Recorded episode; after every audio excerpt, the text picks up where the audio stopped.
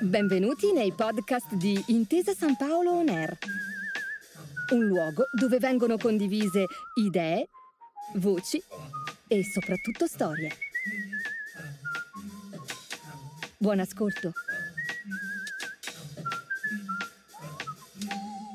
La storia infinita è un film del 1984. Probabilmente ve l'hanno fatto vedere a scuola o l'hanno fatto vedere ai vostri figli. Cinque anni dopo, un politologo americano di nome Francis Fukuyama teorizzava la fine della storia.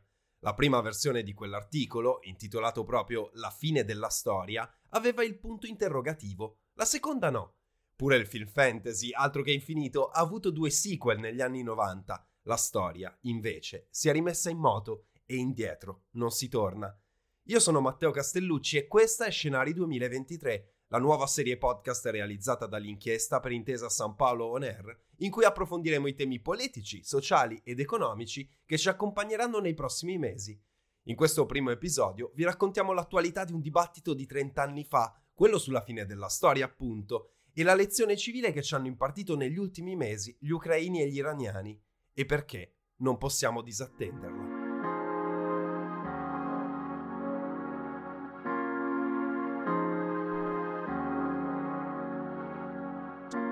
La tesi di Fukuyama, o perlomeno quella che gli è stata attribuita, nasceva dalla caduta del muro di Berlino e dal crollo dell'Unione Sovietica. A quel punto, sosteneva Fukuyama, la vittoria della democrazia liberale poteva essere finalmente dichiarata. Nessuno avrebbe potuto fermare il progresso e la libertà. Era fatta, la storia era finita. Questa idea rosea della storia è stata il collante ideologico che negli anni successivi ha convinto i giovani leader occidentali dell'ineluttabilità di un futuro democratico, globale e liberale per tutti. Più o meno contemporaneamente, un altro professore americano decisamente più scettico, Samuel Huntington, ha scritto un altrettanto celebre saggio in risposta allo studio di Fukuyama, il libro di Huntington si intitola Lo scontro delle civiltà. Come scrive il direttore di l'inchiesta Christian Rocca nell'editoriale che apre il magazine in collaborazione con il New York Times, gli eventi degli anni successivi, dall'11 settembre fino agli scontri tra autocrazie e democrazie di oggi, hanno dimostrato che Huntington aveva ragione, ma in realtà Fukuyama non aveva torto. Christian, ci puoi spiegare meglio questo apparente controsenso? Samuel Huntington aveva ragione perché il suo scetticismo sulle magnifiche sorti e progressive della democrazia liberale, come avrebbe detto Giacomo Leopardi, si è dimostrato più realistico rispetto all'idea che la crescita del liberalismo occidentale fosse impossibile da fermare. La democrazia liberale, dopo la caduta del muro di Berlino, ha vinto contro il comunismo sovietico, ma da qui a diventare l'unico modello a disposizione del mondo intero ce ne corre. Prendiamo per esempio il mondo musulmano. L'ingenuità dei seguaci di Fukuyama è stata quella di pensare che un'idea relativamente recente, anche in Occidente, come la democrazia, potesse essere più forte della plurisecolare tradizione islamica, che invece, come sappiamo, non consente distinzioni tra lo spirituale e il terreno, tra il minareto e la moschea, tra lo Stato e la Chiesa, diremmo noi di tradizione cristiana e occidentale.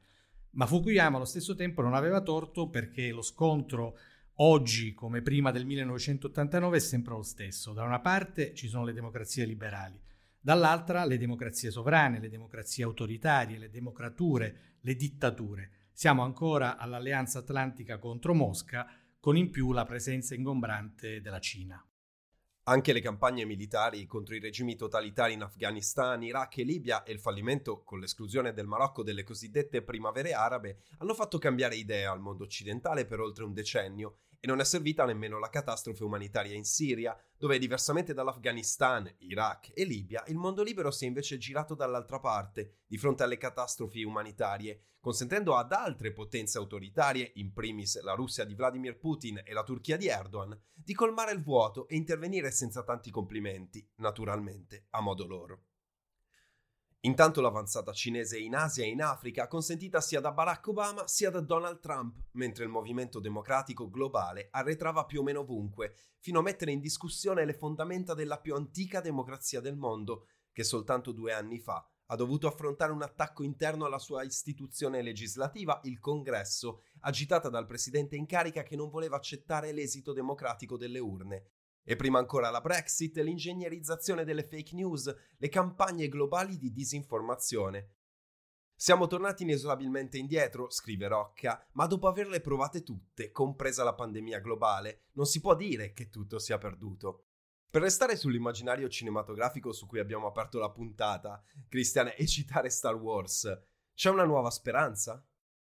Abbiamo appena superato una pandemia globale senza precedenti nella storia dell'uomo e la guerra è tornata in Europa. Diciamo che siamo già abbastanza dentro il bar di guerre stellari. Eh, abbiamo però incredibilmente superato la, la, pandemia e stiamo contenendo la guerra grazie alla tecnologia, grazie all'innovazione, grazie alla perseveranza del mondo libero. Direi che la speranza siamo proprio noi. Il declino non è inevitabile, è una scelta come il suo opposto. I giovani ucraini e i giovani iraniani sognano di vivere liberi come noi, ci dimostrano che la storia si può rimettere in moto, ma non lo fa da sola. Slava Ucraini e Donna Vita Libertà sono diventati due slogan familiari nelle nostre orecchie. Sono parole apprese nel 2022 che continueremo a pronunciare in questo 2023. Hanno spezzato il rumore di fondo della nostra indifferenza, ci hanno ricordato che la speranza siamo noi.